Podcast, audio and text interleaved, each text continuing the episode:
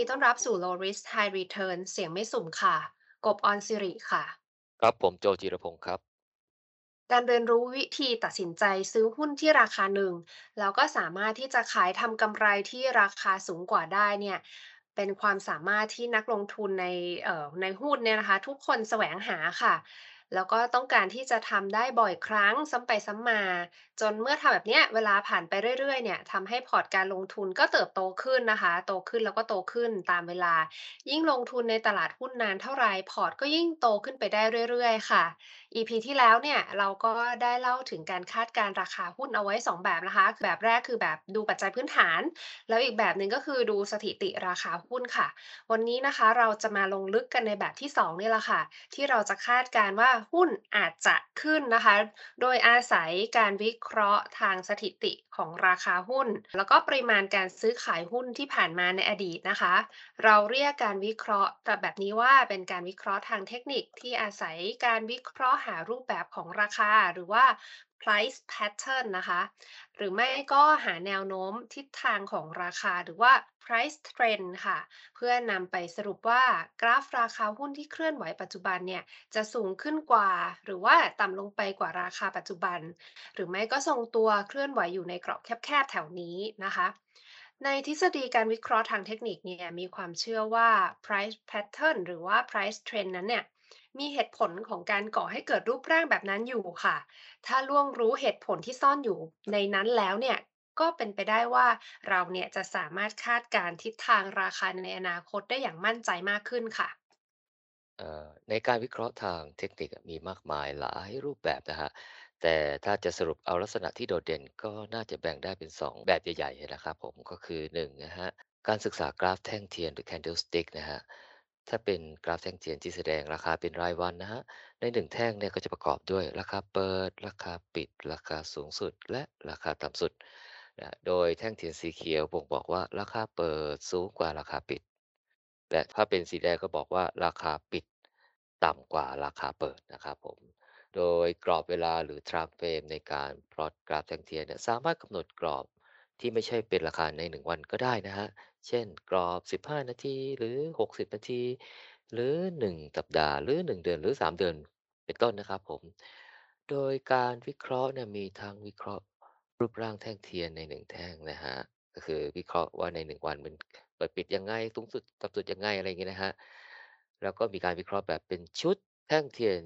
เอ่อที่วางเรียงกันนะครับก็คือเอารูปร่างของแต่ละแท่งที่มันเรียงกันมันก่อให้รูปร่างอย่างไรเนี่ยนะครับ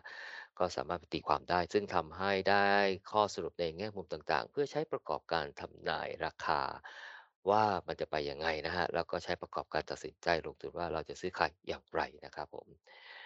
เอ่อรูปแบบที่2นั่นคือการศึกษาจาก indicators นะครับผม ซึ่งเป็นการนำเอาการเคลื่อนไหวของราคาหุ้นใน time frame ที่เราสนใจมาคำนวณนะฮะ แล้วพลอตเป็นกราฟแสดงควบคู่ไปกับเส้นกราฟของราคาของ time frame นั้นนะครับผม เช่น การนำราคาในอดีตมาหาค่าเฉลี่ยแล้วพลอตเป็นเส้นกราฟ สมมุติว่า Time Frame เป็นรายวันนะครับผมกราฟราคารายวันก็สามารถสร้างกราฟที่เป็น Indicator มาวางซ้อนกันได้นะฮะ เช่นถ้าเป็น Indicator ที่เป็นค่าเฉลี่ยย้อนหลังไป 1 สัปดาห์นะครับก็เอาเวลาราคาย้อนหลังเสือมาเฉลี่ยนะ แล้วคำนวณย้อนหลังไปเรื่อยๆนะแล้วก็มาวางเปรียบเทียบคู่กับเส้นกราฟรายวัน ซึ่งจะชี้ให้เห็นว่าณราคาวันใดวันหนึ่งเนี่ยนะครับเอ่อจะมีราคาสูงหรือต่ำกว่าราคาเฉลี่ยย้อนหลัง ไป 1 สัปดาห์นะครับ โดยเรียก indicator ที่พลอตย้อนหลังเป็นเส้นอย่างอันเนี้ยอย่างกรณีเนี้ยเราเรียกว่าเป็นเส้นค่าเฉลี่ยของราคานะหรือ moving average ครับเนื่องจากการวิเคราะห์ทางเทคนิคนะคะ มีขึ้นมาตั้งแต่เริ่มมีตลาดหุ้นเลยทีเดียวค่ะ เพราะว่า เกิดจากการสังเกตการเคลื่อนไหวของราคานะคะ แล้วก็การเก็บสถิติย้อนหลังทำให้มีแนวคิดการใช้ indicator เนี่ยที่มากมายหลากหลายมากค่ะ ตัว moving average เนี่ยก็เป็นแค่หนึ่งใน indicator ที่นิยมใช้กันนะคะ เอาเข้าจริงเนี่ยตัว moving average เองก็ยังแบ่งย่อยไปได้อีกหลาย ๆ ตัวค่ะ จากวิธีการคำนวณค่าเฉลี่ยที่แตกต่างกันนะคะ อย่างเช่นว่า simple moving average exponential moving average weighted moving average แล้วก็มีการ average อีกหลากหลายรูปแบบค่ะ เรียกได้ว่าการวิเคราะห์โดยใช้ indicator แต่ละตัวเนี่ยก็เป็นศาสตร์อีกแขนงหนึ่งนะคะ ที่มีให้เราเนี่ยได้เรียนรู้แล้วก็นำไปใช้ได้เยอะแยะมากมาย จนเรียกว่าเรียนกันแทบไม่ไหวค่ะ แต่ทั้งหมดทั้งสิ้นแล้วนะคะ ก็จะนำไปสู่ข้อสรุปเดียวก็คือ หุ้นเนี่ยจะไปที่ทางไหน เราควรจะซื้อหรือควรจะขายควรทำที่ราคาเท่าไหร่นะคะทำเมื่อไหร่ แล้วก็ควรทำด้วยจำนวนหุ้นหรือจำนวนเงินเท่าไหร่ค่ะ ถ้าให้ลึกซึ้งไปกว่านั้นนะคะ ก็คงต้องบอกต่อว่า หลังจากนั้นแล้วค่ะ เราจะสามารถทำอะไรต่อไปได้อีก เพื่อให้ได้กำไรมากขึ้นไปอีกนะคะครับฟังมาถึงตรงนี้เนี่ยคงจะรู้สึกว่าการวิเคราะห์ปัจจัยทางเทคนิค ก็สามารถทำกำไรแบบซ้ำๆได้เหมือนกันนะฮะ แต่อย่างที่พวกเราเคยเกริ่นไว้ใน EP ที่แล้วนะฮะว่าการทำกำไรโดยใช้การวิเคราะห์ทางเทคนิคเนี่ยมีแนวโน้มที่นักลงทุนจะได้กำไรไม่ค่อยมากนะในแต่ละครั้งที่ทำกำไร เพราะยังมีความไม่แน่นอนอันเกิดจากสถิติที่เป็นหลักการที่วางเป็นพื้นหลังของการวิเคราะห์แบบนี้นะฮะสถิติส่วนใหญ่จะบอกได้ระดับหนึ่งว่า หุ้นน่าจะขึ้นนะ หรือหุ้นน่าจะลงนะ แล้วก็ต้องเผื่อใจไว้ด้วยว่า หุ้นก็อาจจะไม่เป็นไปตามที่เราคิดไว้นะครับ แต่ทำไมการวิเคราะห์ทางเทคนิคเนี่ยถึงได้บอกว่าเป็นสถิติทั้งๆที่สถิติมักจะพูดถึงสิ่งที่เป็นอดีตนะคะ อืมก็เพราะว่าการวิเคราะห์ pattern เนี่ยจะวางอยู่บนสมมติฐานคือ ประวัติศาสตร์มักจะเกิดซ้ำรอยเสมอ และการวิเคราะห์แบบเทรนด์นั้นเนี่ยก็วางอยู่บนพื้นฐานที่ว่า แรงส่งยังคงมีแรงดันต่อไปได้อย่างต่อเนื่อง นะฮะแน่นอนว่าประวัติศาสตร์ก็ไม่ได้ซ้ำรอยเหมือนกันเป๊ะ หรือแรงส่งก็อาจจะอ่อนแรงลงได้นะฮะหรือบางทีก็อาจจะหายไปดื้อๆก็ได้นะฮะนะหรือจะแย่ไปกว่านั้นนะบางทีประวัติศาสตร์ที่เราตีความเนี่ยอาจจะตีความผิดเหตุการณ์นะครับหรืออยู่ๆก็มีแรงสวนกลับมาในที่ตรงข้ามอะทำให้การคาดการณ์กลับผิดทิศผิดทางไปเสียอย่างนั้นนะครับผมกลยุทธ์ในการลงทุนโดยใช้การวิเคราะห์ทางเทคนิคเนี่ย โดยการเอ่อ รีบเข้าไปทำกำไรก่อนนะครับ ก็คือใช้เป็นแนวทาง แล้วพอได้กำไรปุ๊บ ก็ทำกำไรเลยนะเปลี่ยนเป็นเงินเข้ากระเป๋าชัวร์ ๆ ก่อนเนี่ย จึงสอดคล้องกับความไม่แน่นอนทางหลักสถิตินะครับ เอ่อ ถึงแม้ว่าแต่ละครั้งจะได้กำไรไม่มาก แต่มันก็คือกำไรนะครับ และถ้าทำได้บ่อยครั้ง ก็รวม ๆ กันแล้ว ก็เป็นกำไรที่มากได้นะในขณะเดียวกันเนี่ย ถ้าเราทำนายผิดนะครับ เอ่อ เกิดการขาดทุนเนี่ย เราก็จะสามารถจำกัดการขาดทุนได้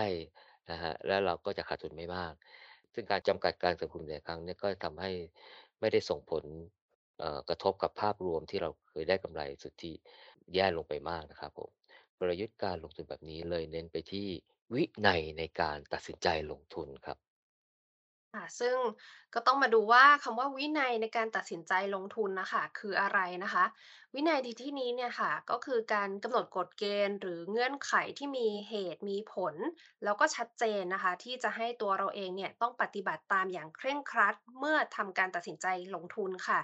โดยที่ไม่ให้ความโน้มเอียงหรือว่า bias ไม่ว่าจะเป็น cognitive bias หรือว่า emotional bias นะคะเข้ามาครอบงำจนเกิดการเบี่ยงเบนการตัดสินใจ ไปจากกฎเกณฑ์ หรือว่าเงื่อนไขการลงทุนของตัวเราเองที่กำหนดไว้ตั้งแต่แรกค่ะ โดยเฉพาะนักลงทุนที่ยังไม่มีประสบการณ์มากนะคะ การเห็นผลกำไร การเผชิญกับผลการขาดทุน หรือว่าก็อาจจะทำให้จิตใจในหวั่นไหวได้นะคะ การได้รับฟังความคิดเห็นรอบข้าง หรือว่าการรับรู้ข้อมูลที่ตัวเองเนี่ยไม่สามารถที่จะกลั่นกรองวินิจฉัยได้อย่างถ่องแท้เนี่ย ก็อาจจะทำให้เราไขว้เขวได้เหมือนกันค่ะ ทั้งความหวั่นไหวความไขว้เขวนะคะ ก็มักจะทำให้เกิด bias ในรูปแบบใดรูปแบบหนึ่งนะคะ ซึ่งนำไปสู่การละเมิดวินัยที่จะใช้ในการตัดสินใจลงทุน ซึ่งพฤติกรรมเหล่านี้เนี่ยแหละค่ะจะไม่สามารถที่จะทำให้เราเนี่ยทำกำไรซ้ำๆที่จะทำให้ผลกำไรรวมได้มากกว่าผลการขาดทุนในระยะยาวได้ค่ะ ก็ฟังมาถึงตรงนี้แล้วเนี่ย เราคงพอจะเห็นภาพว่า การลงทุนด้วยการวิเคราะห์ทางเทคนิคเนี่ยตอนแรกก็ดูเหมือนง่ายนะฮะ เพราะใช้แค่ข้อมูลการเคลื่อนไหวราคา และปริมาณการซื้อขายในอดีต มาประกอบความเข้าใจในการศึกษา price pattern หรือ price trend นะฮะจาก candlestick บ้าง หรือจาก indicator ต่างๆ บ้าง แต่ถ้าขาดวินัยในการตัดสินใจลงทุนเนี่ยโดยปล่อยให้ bias ต่างๆ หรือความไม่รู้เข้ามาครอบงำเนี่ยก็เป็นเรื่องไม่ง่ายเลยที่จะทำ ให้เรากลายเป็นเทรดเดอร์ที่ประสบความสำเร็จได้นะครับ เพราะว่าการซื้อมาขายไปเนี่ยกำไรบ้างขาดทุนบ้างเนี่ย แต่ถ้าเรามานั่งคำนวณดูแล้วเนี่ย เราอาจจะพบว่า เฮ้ยทำไมกำไรนิดเดียว หรือว่าแย่หน่อยก็ขาดทุนเนี่ย เพราะว่าอาจจะไม่ได้ทำตามวินัยนะครับผมเออสิ่งที่เราเสียเวลาไปเนี่ยครับซื้อขายไปเยอะแยะมากมายนะ สุดท้ายได้กำไรนิดเดียวหรือขาดทุนเนี่ย จริงๆแล้วเนี่ยเราก็อาจจะลืมนึกไปว่าเราเนี่ยใช้เวลากับ ตลาดหุ้นมันนานมากนะครับอาจจะไม่คุ้มค่ากับเวลาที่เสียไปก็ได้นะครับแล้วแย่ไปกว่านั้นเนี่ยระหว่างทางเนี่ยจิตใจเราอาจจะไม่นิ่งพอเนี่ยก็อาจจะทำให้เกิดความเครียดในชีวิตที่โดยที่ไม่จำเป็นเลยก็ได้นะครับผมเรื่องการวิเคราะห์ทางเทคนิคเนี่ยยังไม่จบแค่นี้นะครับผม EP หน้าเรามาฟังมุมมองแง่มุมอื่นๆที่น่าสนใจเกี่ยวกับเรื่องนี้กันต่อครับสำหรับวันนี้ สวัสดีครับ สวัสดีค่ะ